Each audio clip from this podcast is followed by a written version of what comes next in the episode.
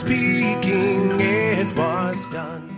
Welcome to sermons from St. Paul's Lutheran Church of Minot, North Dakota. St. Paul's is anchored in the message of Christ crucified for the forgiveness of sins, for the church and for the world. The following sermon is from Reverend Dr. Matthew Richard.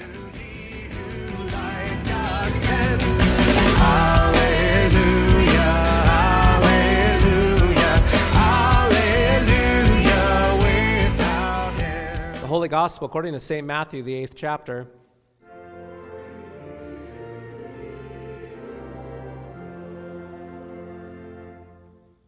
When Jesus came down from the mountain, great crowds followed him. And behold, a leper came to him and knelt before him, saying, Lord, if you will, you can make me clean. And Jesus stretched out his hand and touched him, saying, I will be clean. And immediately his leprosy was cleansed. And Jesus said to him, See that you say nothing to anyone, but go show yourself to the priest and offer the gift that Moses commanded for a proof to them. When he entered Capernaum, a centurion came forward to him, appealing to him, Lord, my servant is lying paralyzed at home, suffering terribly. And he said to him, I will come and heal him. But the centurion replied, Lord, I am not worthy to have you come under my roof, but only say the word, and my servant will be healed. For I too am a man under authority, with soldiers under me. And I say to one, Go, and he goes, and to another, Come, and he comes, and to my servant, Do this, and he does it. When Jesus heard this, he marveled. He marveled and said to those who followed him, Truly I tell you, with no one in Israel have I found such faith. I tell you, many will come from east and west and recline at table with Abraham, Isaac, and Jacob in the kingdom of heaven, while the sons of the kingdom will be thrown into outer darkness. In that place there will be weeping and gnashing of teeth. And to the centurion Jesus said, Go, let it be done for you as you have believed. And the servant was healed at that very moment. This is the gospel of the Lord.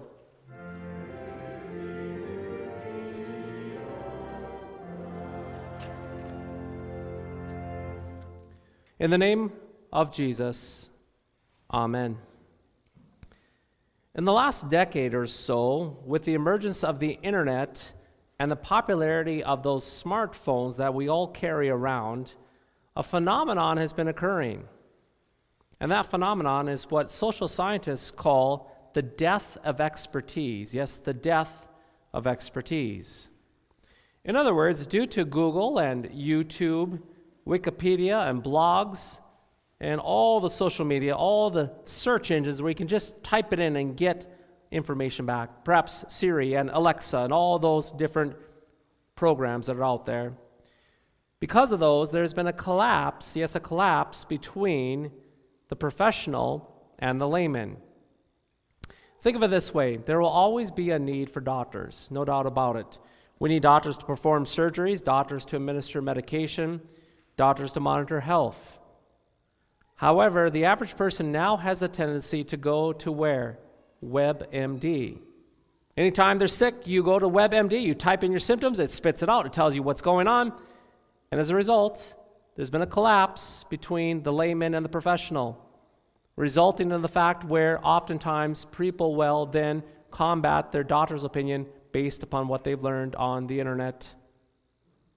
We even see this in the realm of the church. Forget going to seminary, forget the Greek, forget the Hebrew, forget the hundreds of hours of studying systematic theology. Just go online to universalchurch.com. Please don't do it universalchurch.com, though. And in seven minutes, just seven easy minutes, you can get ordained. And to boot, $149.99 will buy you a pastor kit in a box. I kid you not.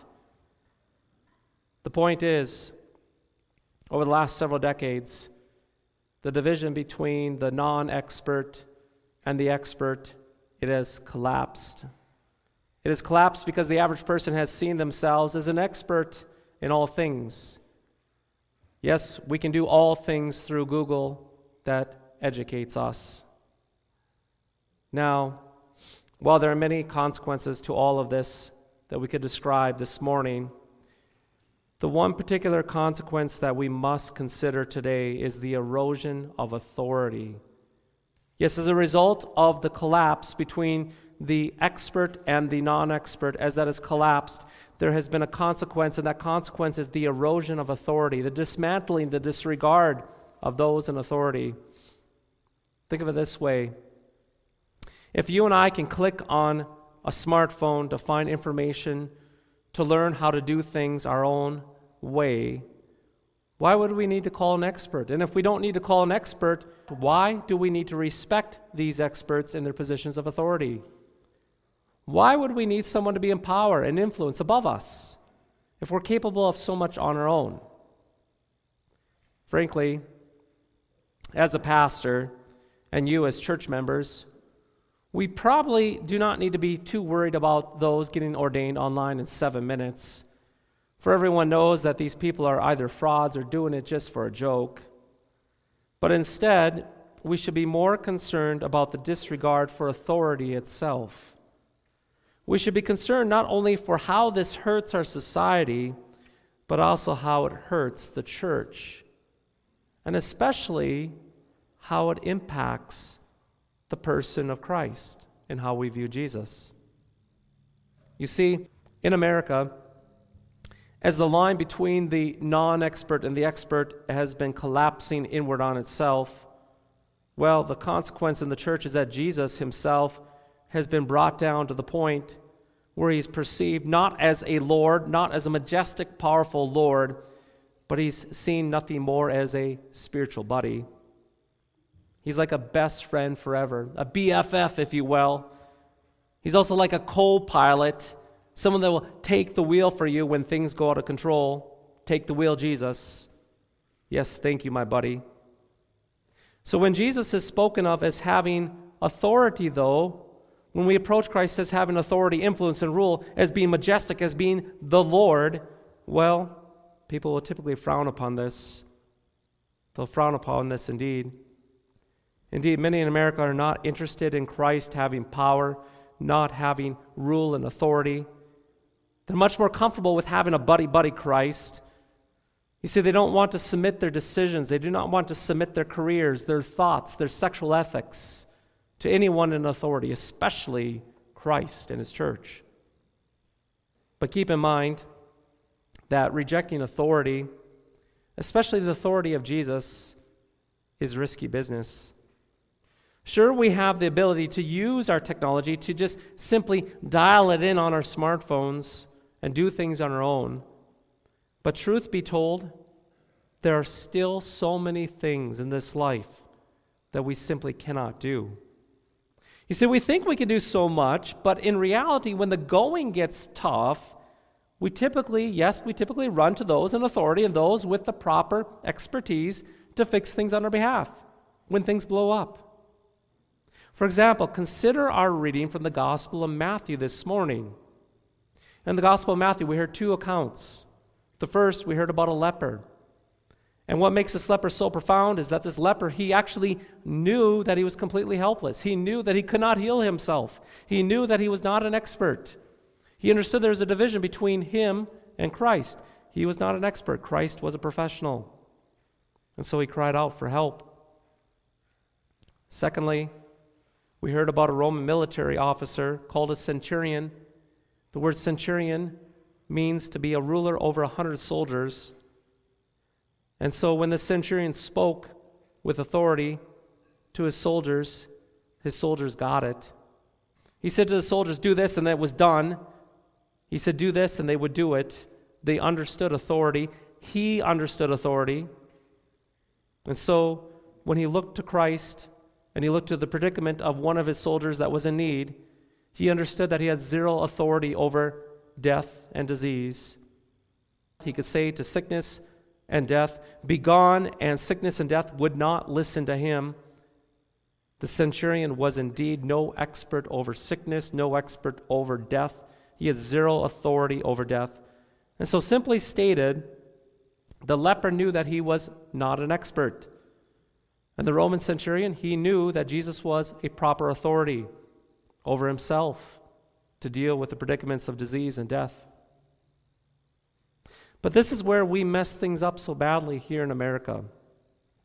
You see, truth be told, we act we act the exact opposite of the centurion. We act the exact opposite of the leper. On the one hand, we do everything possible to reject the reality of our condition. We like to pretend that we're not sin sick. We like to think that we're healthy. We like to think that we can do it on our own. We are experts at everything. We're under control on all things. And while at the same time, while we are trying to convince ourselves that we're not sick, that we are in control, that we're an expert, we also, at the same time, we do not want to admit that Jesus has authority over us. We like to think that the authority belongs to us, that we are masters and commanders of our own universe. But, my friends, eventually we crack, we fall apart, things get too big, and we tumble down. Things become too difficult and we fall apart. We tumble apart, and then when we tumble apart, when our life is completely in chaos, when all hell has broken loose in our life, well, then we come along and we demand those who are experts and those in authority to help us immediately put it back together again. In other words, we don't like a version of Jesus and the church that has authority over us and our morals and our decisions, yet at the same time, when death and illness or a major problem strikes, well, the first place we run is the church. Or we run to our prayers to have a powerful Christ, authoritative Christ, make things all better. Tragically, I believe the majority of our issues really come back to a misdiagnosis of ourselves. On the one hand, we think more highly of ourselves than we ought to. For example, with our cell phones in one hand and our pride in our other hand, we reject the idea that we are poor, helpless, miserable sinners like that leper. And we reject the reality that Jesus has all authority, as testified by that Roman centurion. We think more highly of ourselves than we ought to, and at the same time, we think lowlier of Christ than we ought to. We doubly fail. Lord, have mercy. Indeed, Lord, have mercy. Dear friends, mark this. When you look at the leper in need, he is a visible picture of your spiritual condition. You are no expert over sin, death, and the devil. And when you look at that Roman centurion and his confession of Christ's authority, that is a clear picture that you need to appeal to someone higher than yourself, someone who has more authority than you, someone who has more authority with dealing with sin, death, and the devil. Now, keep in mind that it takes great courage to admit that we're helpless. It hurts our prideful feelings. It hurts our feelings of expertise. It hurts us to know that with all of our technological advances, that life Yes, that life before sin, death, and the devil, that our life is helpless. Nevertheless, we must have the courage to confess this. We must have the courage to admit this. We must admit this and learn that, like the leper and like that centurion, you and I also have an expert. To understand that we do have an expert, that we do have one in authority above us who stands not over a hundred men, but stands over sin, death, and the devil for you and for me. Baptized saints, this should make us feel good. It should make us feel good right now. To have someone in authority over your death, over your sin, and over against the devil, this should be really good news for us. As much as it hurts our sinful nature to admit that we can't do it, at the same time, consequently, at the same time, we should be rejoicing that we are not alone, that we are not left in our helplessness, that we have one who is an authority above us. It should comfort us. Baptized saints, hear this. When you sin, your Jesus he has authority over your sin. So when your Jesus says your sins are forgiven, get this, they are really forgiven. He has authority to say that. He has authority to pronounce that to you, authority to make that be true. Your sins are forgiven. And guess what? They are forgiven. And when you die and are buried six feet under the ground, on that great last day, your Jesus, with all authority in heaven and earth, he will speak. He will say, Arise. And in the twinkling of an eye, death will have to obey. It will have to obey the authority of Christ, and you will be released from the jaws of death and given a brand new body. And the devil, well, he is a weak, pathetic foe compared to the authority of Christ. And so never forget that a tiny word of Jesus is still mightier than all the forces of the devil. And so we hear yet again, Begone, pathetic foe. We are baptized into Christ. We belong to Jesus. So, dear friends, the news is quite simple. The bad news is that you and I are no experts, and we don't have much authority in this life in the grand scheme of things. But that does not matter. Friends, take comfort today. Be of good cheer. Have no fear. You have one who has all authority in heaven and earth. His name is Jesus Christ, Son of God, your Savior. Where He speaks, you listen and you have comfort. Where He rules, you follow and have comfort. He has all authority over sin, all authority over death, all authority over the devil for you. And that, ah, that's a good thing. It's a very good thing. Let us rejoice. In the name of Jesus. Amen.